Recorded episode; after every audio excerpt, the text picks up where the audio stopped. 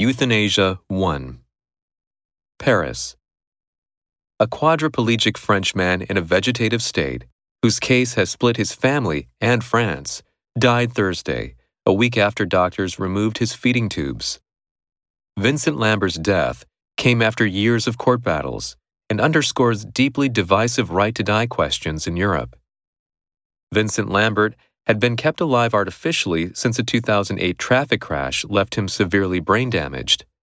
The 42 year old former nurse had not left written instructions about his end of life wishes, but his wife Rachel said he had earlier stated he would not want to be in a vegetative state.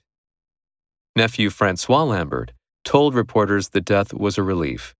His uncle would have not wanted to continue living in such a way. In counterpoint, Pope Francis expressed grief over Lambert's death, tweeting that every life is valuable. Lambert's devoutly Catholic parents had fought for years to keep Lambert alive, arguing that ending his life support amounted to murdering a disabled person.